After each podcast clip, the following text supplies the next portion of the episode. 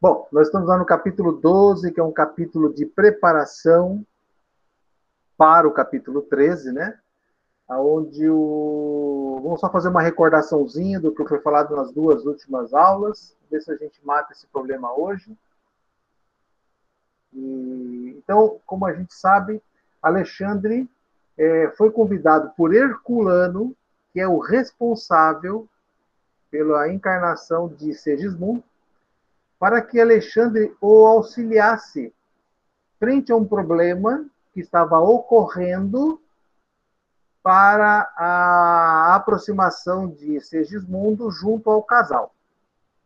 O, o Adelino, que seria o futuro pai, estava repelindo. Só para recordar, é, Raquel, Adelino e Segismundo fazem parte de uma história pretérita onde Segismundo entrou como terceiro elemento no casal, né? É, os detalhes não estão descritos no, no, no, no roteiro, mas Raquel e, Adeli, e Segismundo tiveram, parece, uma situação extraconjugal. É, Adelino e Segismundo foram as vias de fato, por um mecanismo também que não está determinado qual e o Segismundo acabou assassinando Adelino. Pelo termo utilizado, a gente supõe ser um, um duelo, alguma coisa assim, tá? É, passado um tempo que a gente já conhece para esse tipo de situação que os espíritos enfrentam pós-desencarne, é, Segismundo passa uma temporada enorme se preparando, trabalhando junto à espiritualidade, depois que ele atinge uma certa condição psíquica para isso, né? E aguardando o momento para reencarnar e tentar recompor esse quadro negro que ele plantou no passado. Adeline e Raquel é, também devem ter feito algo parecido, eles encarnam, contrai matrimônio e agora está na fase decisiva para o encontro dos três na crosta.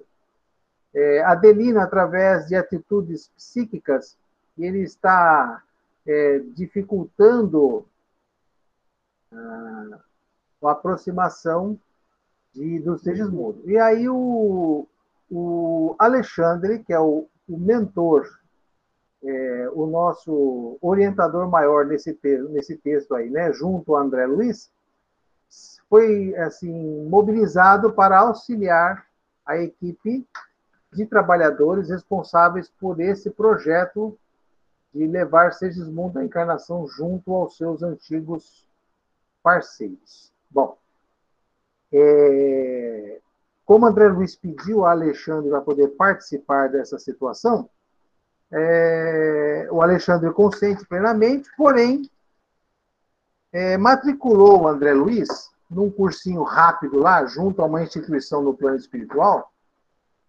para que ele tome noção de alguns apontamentos que são levados em conta para esse tipo de procedimento, né? Porque a encarnação de Segismundo é considerada uma encarnação é, uma certa maneira, vou usar uma expressão minha particular, especial, porque ela já vai contar com planejamento de é, recomposição de situações negativas, né?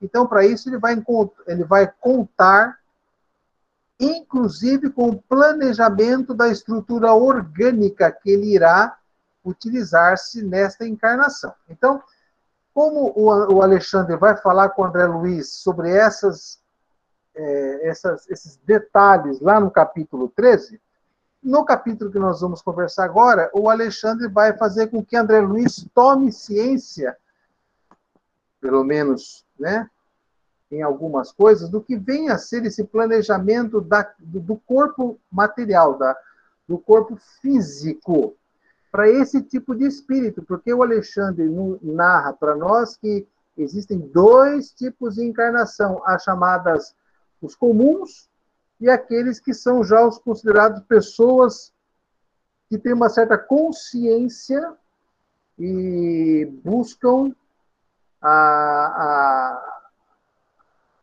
se regenerar. Então, são pessoas que passam por um processo de planejamento, tá?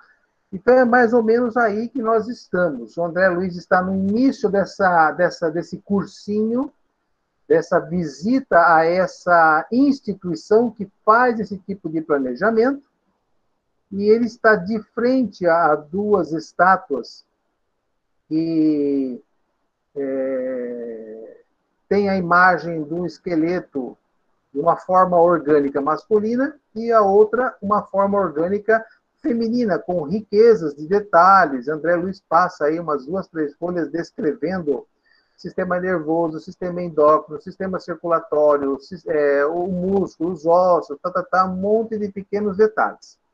E na última aula nós paramos no momento em que André Luiz é, paira sobre o, a, o, o, órgão genital, o setor, o, o genésico dos, da, das imagens que ele está apreciando, por se tratar de dois pontos de muita energia que chama a atenção dele. E aí Alexandre, percebendo essa, esse ar de de interrogação, tal, né? Ele queria saber o porquê que aquele ponto se destacava tanto frente aos demais.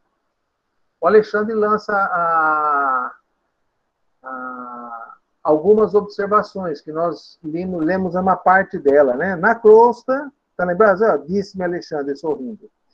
É,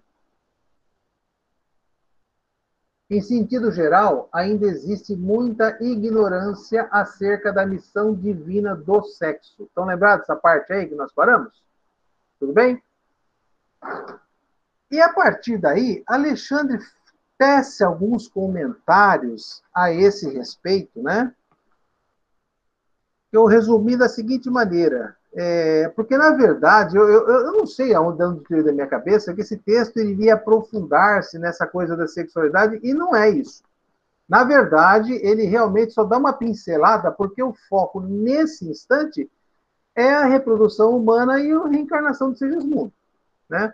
Essa questão da sexualidade, da energia sexual, é tratada em outras obras, inclusive de André Luiz e de outros autores que ditaram através de Chico Xavier. Portanto, para nós, algumas coisas que Alexandre colocou que eu resumi da seguinte forma. Ó. É, ele fala que a ignorância comum a respeito da energia sexual, da função do sexo. Depois ele fala, a paternidade e maternidade são os mecanismos de redenção, são dois mecanismos importantíssimos levados em consideração pelo plano espiritual. E ele fala que nem sempre isso é levado em conta pelo plano carnal. Isso a gente está careca de saber, né? O quanto ainda a questão da maternidade e paternidade está muito aquém do que realmente deveria estar em relação aos seus é, preconizadores. E ele faz uma advertência. Na questão da, do trato do sexo, né, que eu achei bastante interessante. Ó, necessário o esquecimento dos costumes crenças e valores, pois os que deles fazem uso são grandes infelizes por si mesmo. Isso ele falando em relação ao trato da energia sexual que é trazido nos nossos costumes, né, nas nossas tradições é, que se passam de geração para geração, de amigo para amigo e de educador para educador. E fala que realmente ainda nós somos muito confusos no entendimento desta questão. E, e coloca lá. E aí ele apresenta, na sequência, é, Manassés, que é um novo técnico que vai entrar em cena aí, que vai percorrer com André Luiz algumas, algumas, alguns departamentos dentro desse, desse sistema, né? desse, desse edifício. É... E a primeira coisa que chama a atenção do André Luiz é a questão que o Manassés ele lança uma, uma, uma expressão interessante, que ele fala assim que muitos espíritos, é, infelizmente a grande maioria retorna ao nosso plano espiritual sem completar é, todos os objetivos que traçam antes da reencarnação. Poucos são os espíritos completistas. E André Luiz faz ele falar um pouquinho mais sobre o que vem a ser espíritos completistas, né? E ele explica que são aqueles que realmente conseguem, através de muito esforço, de muito labor, completarem o, o, os seus propósitos em suas encarnações. E ele acrescenta algumas características que esses completistas já lhe tinham chamado a atenção. É, são espíritos que, na hora de pedirem um planejamento de seus corpos, eles é, fazem alguns pedidos interessantes. Eles pedem lá, por exemplo, que o corpo tenha resistência, equilíbrio, força e atenuação do magnetismo pessoal. O Manassés chama a atenção de que esses espíritos que estão lá com propósitos muito mais na questão de fazer a vontade do Pai, é, tentando sair fora da mira dos olhos dos outros, né? tentando se tornarem os mais é, invisíveis possível. Então, eles pedem é, corpos que não chamem muito a atenção de nós outros réis mortais que estamos por aqui. Alguma colocação, gente? Eu, Francisco. Olha aí. É, eu achei muito legal que o Manassés ele fala assim, ó, esse completista é o título que designa os raros irmãos que aproveitam todas as possibilidades construtivas que o corpo terrestre lhes oferecia. Então, assim, ele não está falando de espíritos que se transformaram, né, que se, viraram espíritos puros ou viraram espíritos regenerados, nada desse tipo. O corpo deles foi planejado, né, como a gente vai ver a reencarnação de Segismundo, e o, a reencarnação da Anacleta logo logo em seguinte, a, a, o planejamento dela, são espíritos que aproveitaram essa oportunidade, que traçaram metas e cumpriram. Então, eles são considerados completistas. São espíritos completistas, ah, então agora ele já é mentor? Não. Eles completaram naquela encarnação, aquela oportunidade, utilizaram bem a ferramenta que lhe foi, lhes foi oferecida. E, como ele falou, né, todas as, as, as possibilidades. Então, esses são completistas, aqueles que se alinharam ao seu dever como espíritos encarnados, né?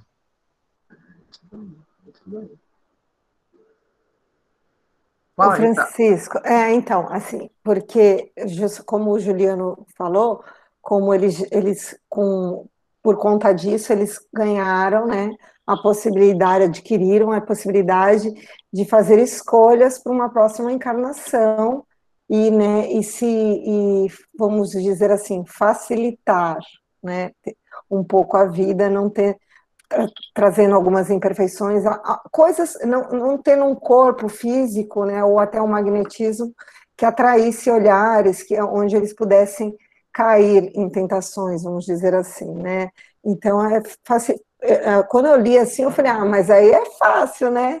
Fiquei no primeiro momento, eu falei, pô, é, você pede para que você venha com essas facilidades que eu digo assim, né, para que você não, não caia, mas relembrando lá o que o Juliano é, acabou de falar, eles passaram em outras existências, tiveram, adquiriram essas possibilidades, porque completaram é, a, a, as, algumas as missões que lhe foram incumbidas, né? Então, é, por isso, eles têm essa possibilidade de escolher, de vir aqui, é óbvio, conquistar virtudes, mas tem essa tranquilidade de não se preocupar em cair, é, em se perder com essas questões do, da matéria, do corpo físico, né? Eu acho que eles têm preocupação em cair, sim. Não, tem preocupação, mas vem com a facilidade de não de não ter esse magnetismo que chame atenção, de ter de repente uma deficiência, alguma coisa que faça com que, né, eles, é, o, na verdade é o que a gente aprende no autoconhecimento, né? Vamos imaginar que é uma, uma, uma reencarnação com contenção. Né?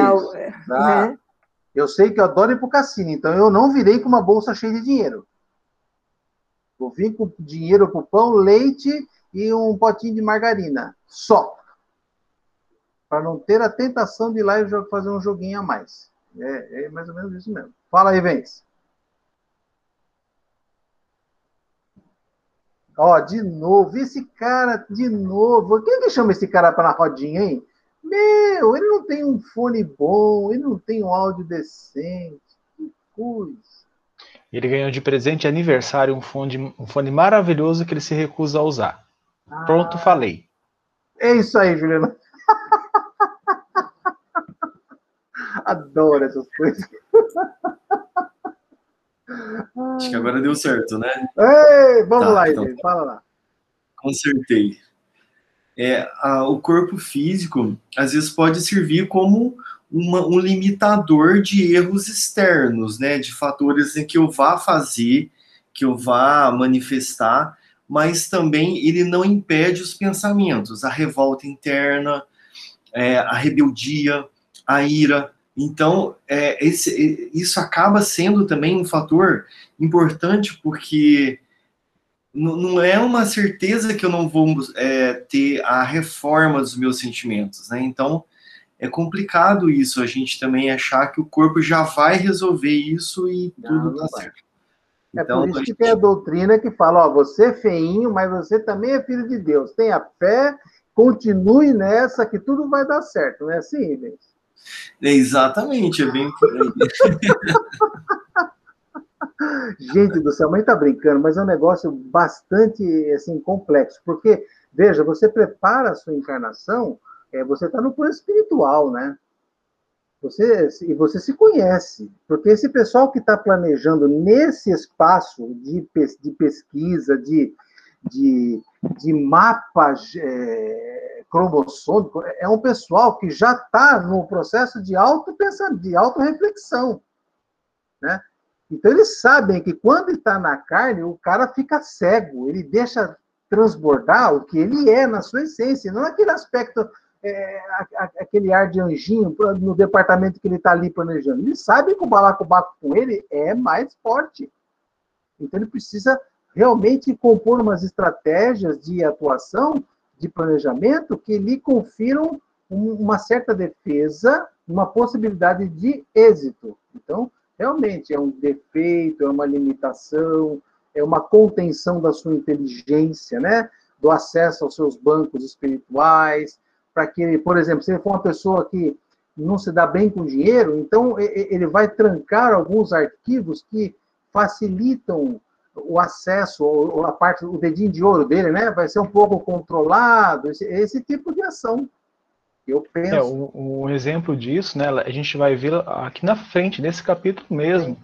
aquele espírito que né, cometeu um erro no passado, estava junto aos mentores, né, passou por aquele processo no, nos vales de sofrimento, de dor, mas se melhorou, começou a estudar, começou a, a, a, a ser amparado pelos mentores, desenvolveu, começou a atuar e trabalhar na espiritualidade, mas mesmo assim ainda tinha débitos. Ainda voltou e escolheu é, limitações ao seu corpo de, de carne. Né? Mesmo com esse conhecimento, mesmo com essa dedicação. Né? Então a gente tem que analisar bastante isso.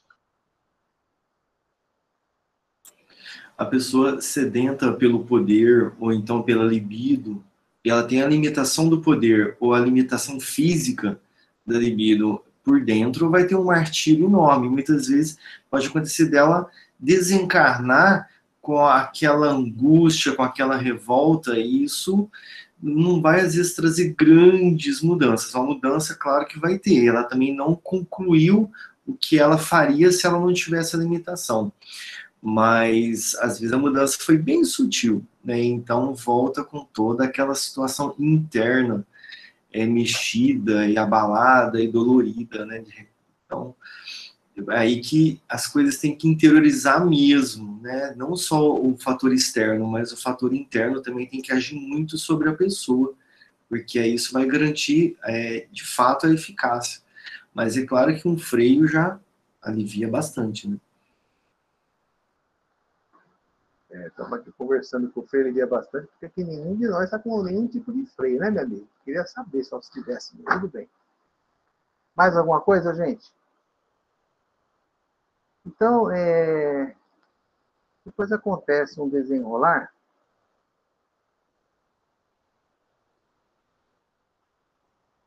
É, Manassés faz um comentário assim, junto com o André Luiz, né? As mentes juvenis, quais crianças do mundo, brincam com o fogo das emoções. Todavia, os espíritos amadurecidos, mormente, quando chegam à situação de completistas, abandonam toda distração possível que os passam a que os possam desviar do caminho de realização da vontade divina. Isso eu achei muito importante, porque assim, eu ainda não estou na condição de completista, né? Então a gente vai analisando essas observações que esses caras fazem, e a gente fica assim, né, com aquela divagação dentro das emoções, da, da, das insatisfações que a gente tem, tal, tal, tal. Estamos perdendo energia. Fala, Juliano. É, eu achei bem interessante a expressão que Manassés usou. Né? É, brincam com o fogo das emoções. É. Assim, a emoção não é uma coisa que você acha que vai te machucar, que acha que vai te, no caso aqui, te queimar, te causar dor. Né? E, e é o que ele fala, a gente brinca com as emoções como uma criança, até se queimar, até ficar uma, uma, uma dor tão profunda que ela vai sentir. Então, ele, por isso que ele, ele, eu achei legal a expressão de mentes juvenis, que é igual uma criança que não conhece o fogo vai brincar com ele. E essa questão, né, que a gente conversou bastante sobre realizar a vontade divina, né? Porque é uma coisa que muitos de nós está bem afastado disso. A gente quer realizar as nossas vontades egoístas e não a vontade que o nosso Pai determinou para toda a sua criação né, para que o que nosso Pai é, quer como co-criadores que somos, né? E para isso a gente vai recordar alguns conceitos lá de Emmanuel que ele fala sobre é, direitos e deveres, né? Que é uma coisa bastante iluminativa, principalmente a questão do dever para nós. Vocês estão familiarizados com a história de Berlamin do Bicas? Berlamin do Bicas? Já ouviram falar? esse nome? Já. É a história de um camarada que encontra com o André Luiz lá no Astral. A Tatiana, nós conversamos ano passado sobre esse camarada aí. E ele pergunta: Você é o André Luiz, tal, que tem comunicação lá com o médium Terra? Tal. Então, ó, eu tenho um, um negócio aqui que eu gostaria muito que você publicasse, que é um resumo da minha vida. Então, ele deu para o André Luiz um, um documento que o André Luiz guardou e deu depois. E André Luiz narra que o documento era muito interessante, porque ele fala que Bernardino Bicas, é, quando ele se assumiu espírita, ele começou a fazer no decorrer de sua vida uma tabulação dos momentos em que ele fazia uma, um desvio no seu temperamento. Ele ficava nervoso, ele brigava, ele xingava, ele tinha ódio, ele ficava. Qualquer tipo de alternância no seu estado emocional, ele fazia uma, um apontamento, os motivos, né? Ele chegou até lá.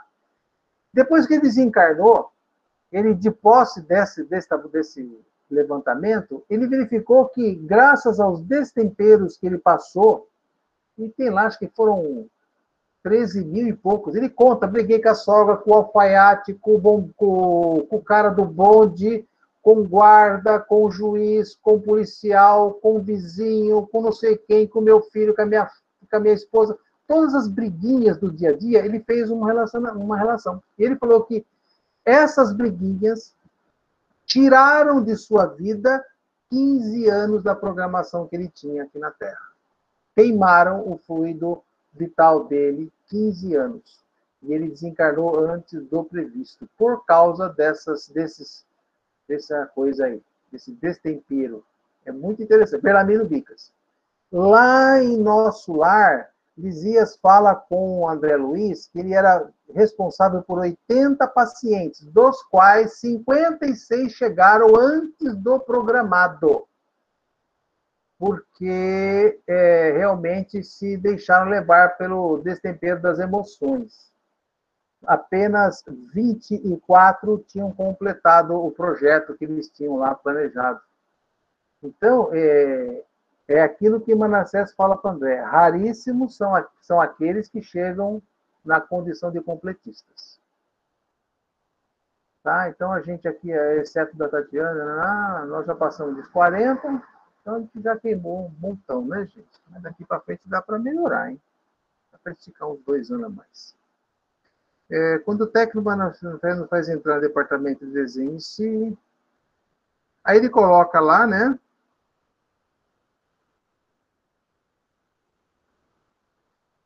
É, no serviço de recapitalização da tarefa especializada na superfície do globo, a reencarnação nunca pode ser vulgar. Ele separa de novo e volta a insistir que a, as, as, encarnações que eram planejadas por aquele departamento, elas não eram encarnações comuns, eram encarnações especiais, né? É, depois ele fala o quê? Aí vem o caso é, da Anacleta, que é a primeira o primeiro espírito que, que ele vai usar como exemplo. André Luiz vai descrever três casos de reencarnação que passam por esse departamento. Então, o primeiro caso que ele vai destacar é a Anacleta, que é um espírito que se apresenta na forma feminina e que pede a André Luiz a intercessão dele, né, para que auxiliasse. O que, que ele fala? O que, que ela pede para ele aqui? Projeto reencarnar, anotei comportamento. Tá, tá, tá. Eu faço minhas anotações aqui sobre esse processo é... E eu não lembro o que, que ela pediu a ele para que interferisse no caso dela. Mas é um caso bastante interessante em que ela vai reencarnar, ela vai buscar é, quatro espíritos que ela foi responsável como mãe aqui na última encarnação. E fala, fala, Julião, você achou aí? ela fala assim, ó, muito grata pelo seu conforto, pelo é, conforto de suas palavras. Mais tarde, ao se lembrar de mim, ajude-me com seu pensamento amigo. É.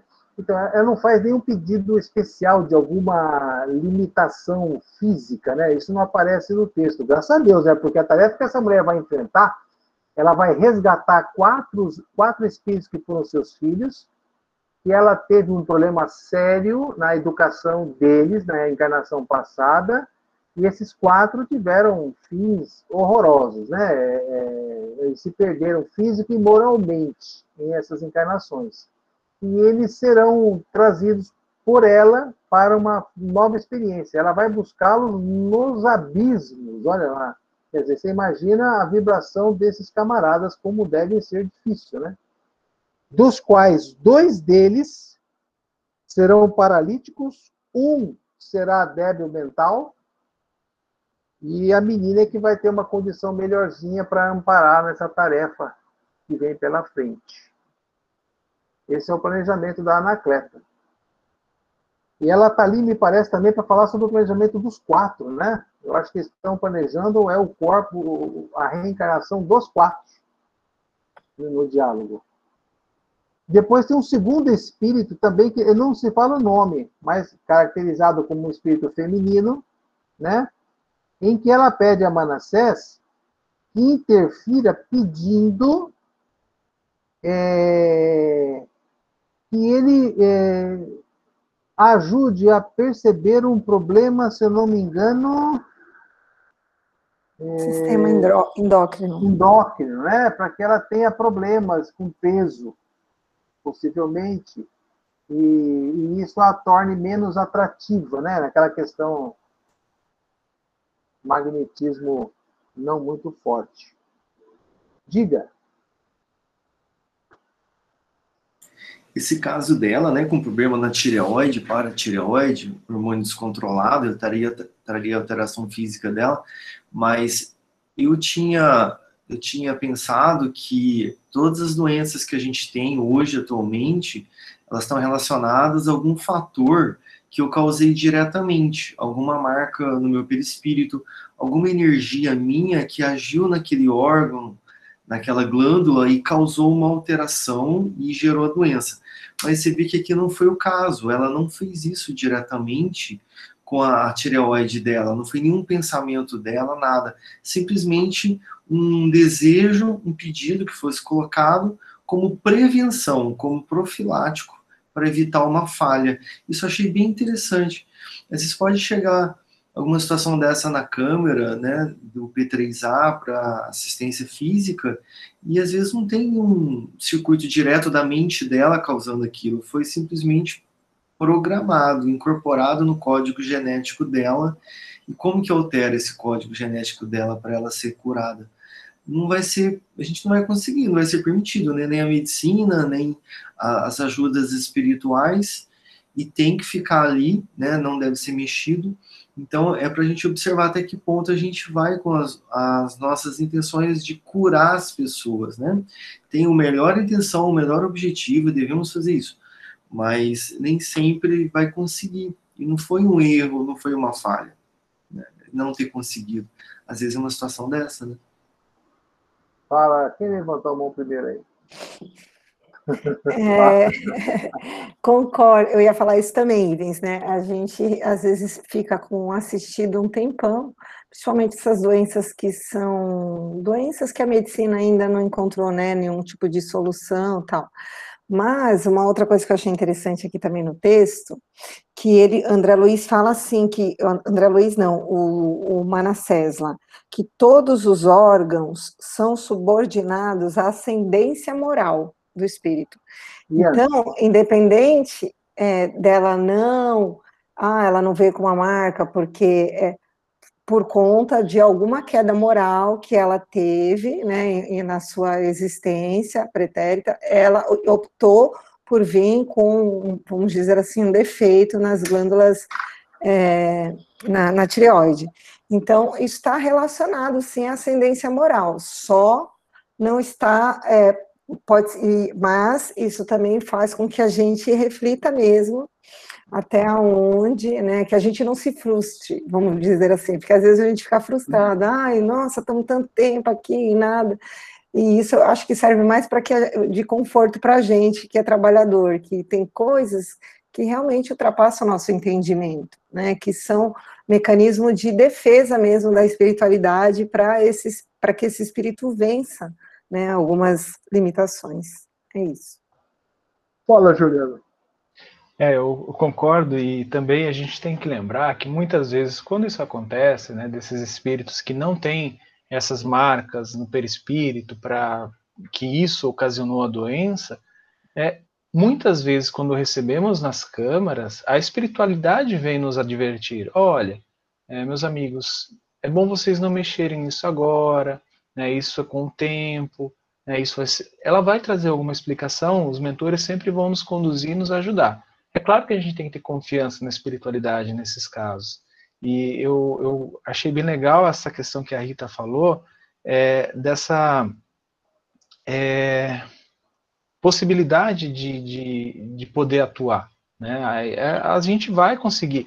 E muitas vezes é, ela não vai conseguir. O, Décio Yandoli Júnior fala muito isso, que às vezes a pessoa vai desencarnar pela doença, mas ela vai desencarnar curada. Por quê? Porque isso, essa doença, aquilo que surgiu, fez ela buscar algo é, na espiritualização, na, na ascendência moral, no trato com as pessoas, e ele vai buscar isso. Talvez é isso que ele foi encontrar. Talvez ele não foi na casa espírita encontrar a cura para uma doença autoimune que ele tem. Né? Não. Isso talvez ele vai passar a vida inteira e vai desencarnar por causa disso. Talvez ele foi na casa espírita, levado por essa doença, para curar o espírito, para curar a, a, essência divina dentro dele, é, o, o espírito eterno.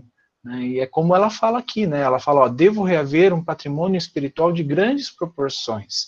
Preciso fugir é, de qualquer possibilidade de queda e a perfeita harmonia física me perturbaria as atividades. Então, isso pode ser um, o caso também. Então, o que é legal dessas observações dela é que ela não, é, o caso dela não é que ela já tenha tido uma queda nesse campo, não é isso. É que o foco dela está direcionado a uma outra necessidade.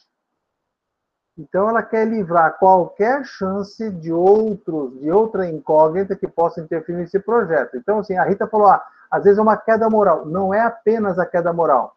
Pode ser uma, uma, uma maturidade tal do cara que ele, focando nos seus objetivos, não deseja nenhum outro é, nenhuma janela aberta, quer fechar tudo que pode. Então ele pede e fecha. Então esse é o processo. Preventivo, né? Seria uma preventivo, prevenção. prevenção, prevenção. O foco dela é isso aqui. Pá. Entendeu? É, só para concluir que o Juliano falando, e eu lembrei, lembro, lembrei muito das, do que o Douglas sempre nos fala, assim, que é, é talvez não, é, a casa espírita ela não é um local para curar o corpo, né? A, a, a, função da casa espírita é acolher e encaminhar o espírito para sua autocura, né? Para que ele perceba é, que o caminho é com Cristo, que o caminho é com perdão, com amor, tal.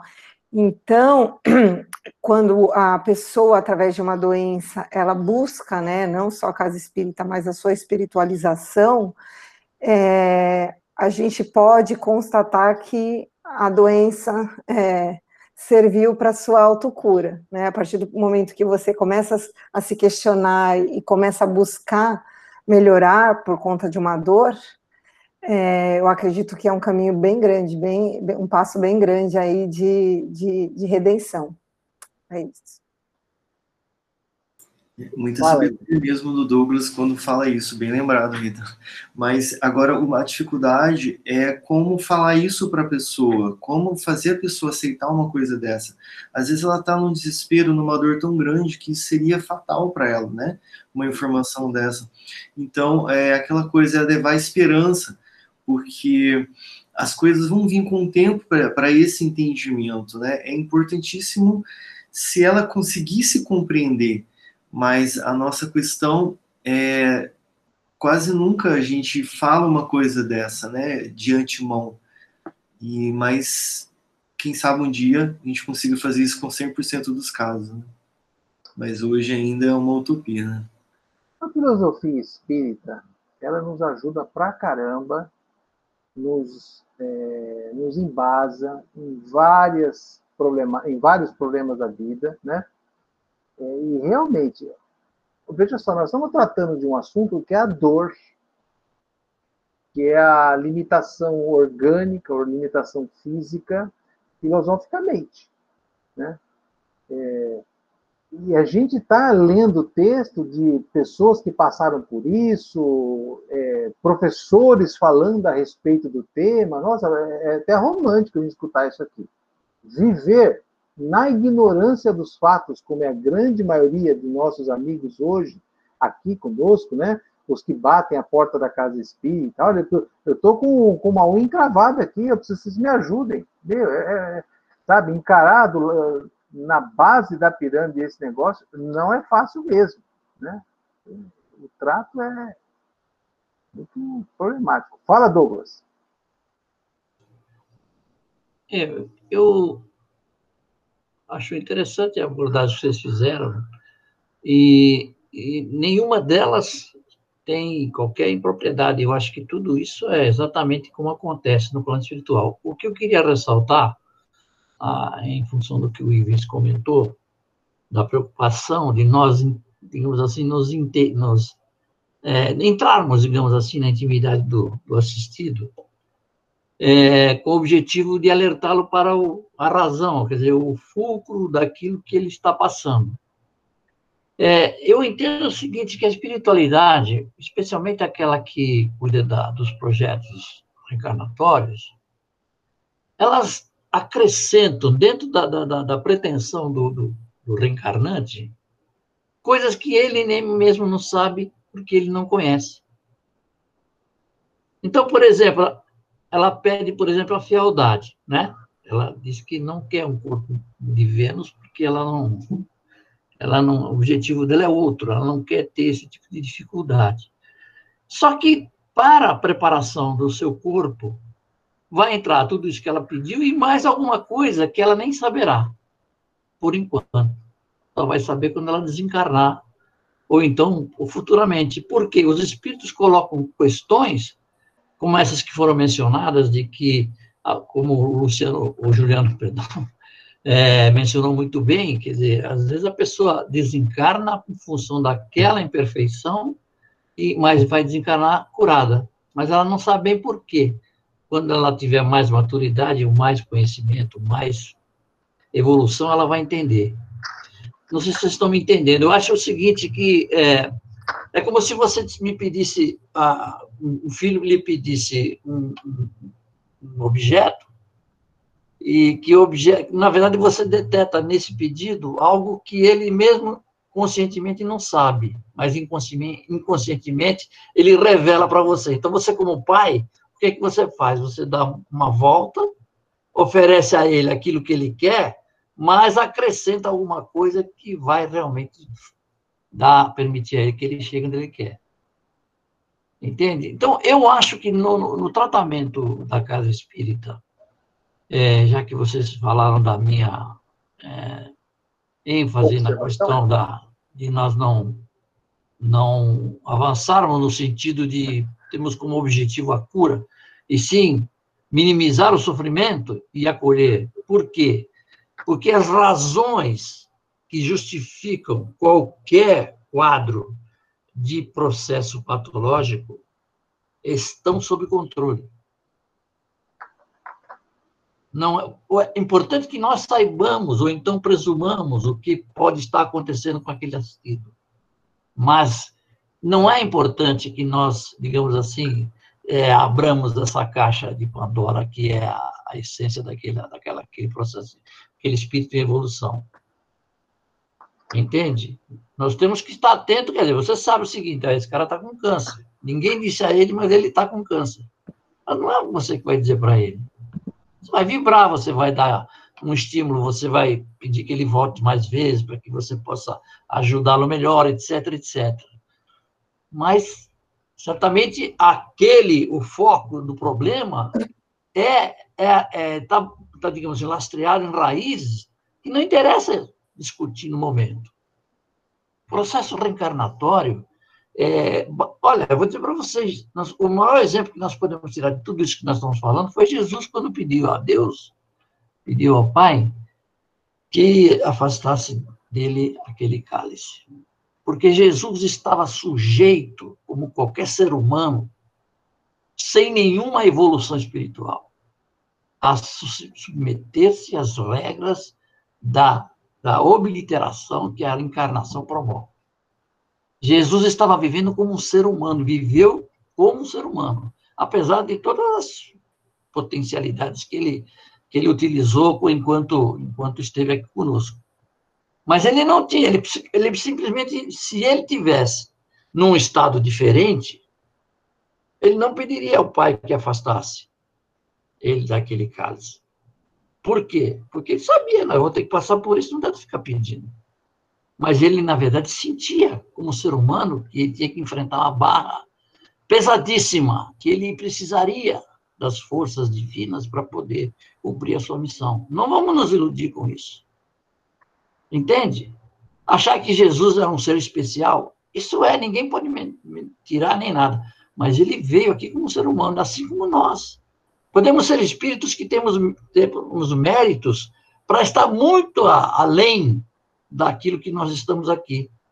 Mas, de repente, viemos cumprir um determinado é, episódio da nossa evolução e precisamos nos afastar da nossa própria é, meritoriedade. Deu para compreender o que eu quis dizer? Sim. Obrigado. É, é Manassés ele faz uma é, uma frase que me chamou muita atenção no texto que ele está conversando sobre as dificuldades orgânicas, né? Depois desse caso dessa dessa pessoa, dessa mulher em específico, ele fala assim que as grandes preocupações com os sintomas patológicos aumentam as enfermidades.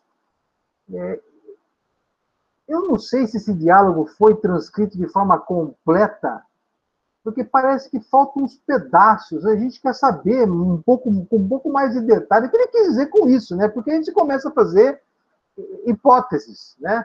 É, quer dizer, olhar a minha doença, minha hipótese pessoal, né? Olhar a minha doença não é esse o processo.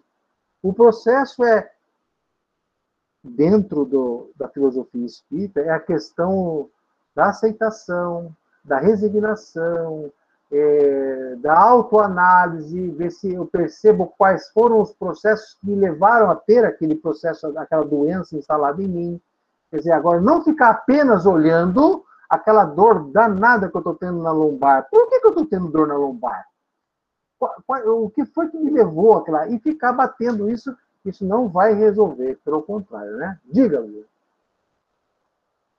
É, a gente tem que cuidar do corpo físico. É claro que você vai ter que procurar uh, uma ajuda profissional para ver o que, o que pode ser feito com a sua lombar, mas é, Emmanuel sempre fala que a gente tem que se perguntar o que aquela dor está querendo reformar em mim. Então, nós não devemos ter a visão infantil de que o pai nos permite sofrer dor ou qualquer outro tipo de dor física ou moral, achar que isso é em vão. Isso não é em vão. Essa dor, ela quer reformar algo em mim. Né? A gente, a gente esquece que nós somos filhos de Deus, seres eternos. Então, a gente não está aqui à toa. Essa dor na lombar não é à toa. É claro que pode ser originada da, da, da uma postura, de várias coisas, mas ela quer sim resolver algo em mim. Ela quer resolver. Nem que seja do corpo físico, mas quer. Uma vez o capitão lendo um exame médico de sangue meu, pré-diabetes, né? E a gente tem uma certa intimidade. Capitão, mas o, qual o significado disso? Ele falou assim: olha, pela medicina chinesa, isso significa que em sua vida falta doçura. Quer dizer, existe uma ascendência psíquica que está interferindo no funcionamento do meu físico. Ele falou, Francisco, você é um cara que tem necessidade de ter uma vida um pouco mais doce. Sua vida ainda está muito amarga na sua forma de ver. Quer dizer, existe é, é nós temos algum material para reflexão já a nível de encarnado aqui na Terra sobre essas questões, sim. Fala, Ives. Então, assim, tomando cuidado, às vezes, pelo que eu falei, para a gente não entrar no campo do masoquismo, né? Que a gente tem que ficar sofrendo para conseguir expurgar o, a, as, as impurezas do nosso é, espírito. Mas eu acho que se a ajuda está aí, ela é para ser usada. Né? Toda ajuda é para ser usada. Então, se a gente tem algum problema de saúde, alguma coisa assim, temos que correr atrás, porque às vezes aquela doença, aquela situação que a gente está, é um acúmulo de energia densa que eu provoquei e aquela ajuda vai me ajudar, vai, vai proporcionar que dissipe essa energia acumulada e isso vai me dar um fôlego para eu conseguir é, caminhar melhor, porque às vezes se eu não procurar essa ajuda também, eu vou ficar naquele mecanismo, naquela falta de energia, naquela falta de potência da alma para conseguir evoluir. E com aquele auxílio eu vou ganhar um fôlego, vou ganhar uma, uma nova esperança, um novo horizonte, né? Com é, a Rita e o Francisco sugeriram o nome legal do, do curso. Então, é, eu acho que a gente tem que tentar mesmo dissipar o máximo que a gente puder das nossas dores, das nossas dificuldades, sozinho e com ajuda, né? Não, mas eu, você não tinha feito nenhuma colocação que, que, que, a gente entendesse algo contrário a isso aí, tá tudo certo. Tá certo, é que não, tem que sofrer. Não, é não, não, não, não, nada de sofrer.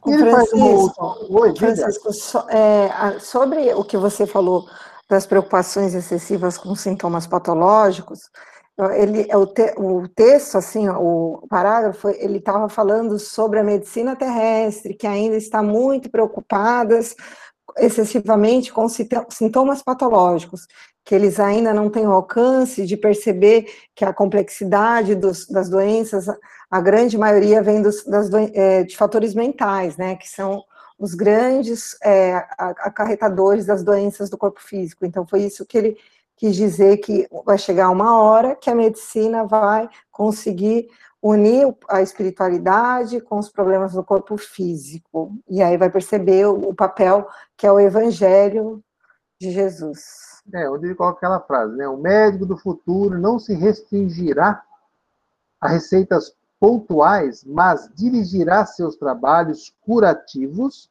a providências espirituais, onde o amor cristão represente o maior papel. Né? E depois tem o terceiro caso, daquela outra entidade, daquele outro espírito, que vem a questão da úlcera, que será demarcada, né, possível úlcera, na sua fase adulta. Alguém quer fazer alguma observação desse caso em si?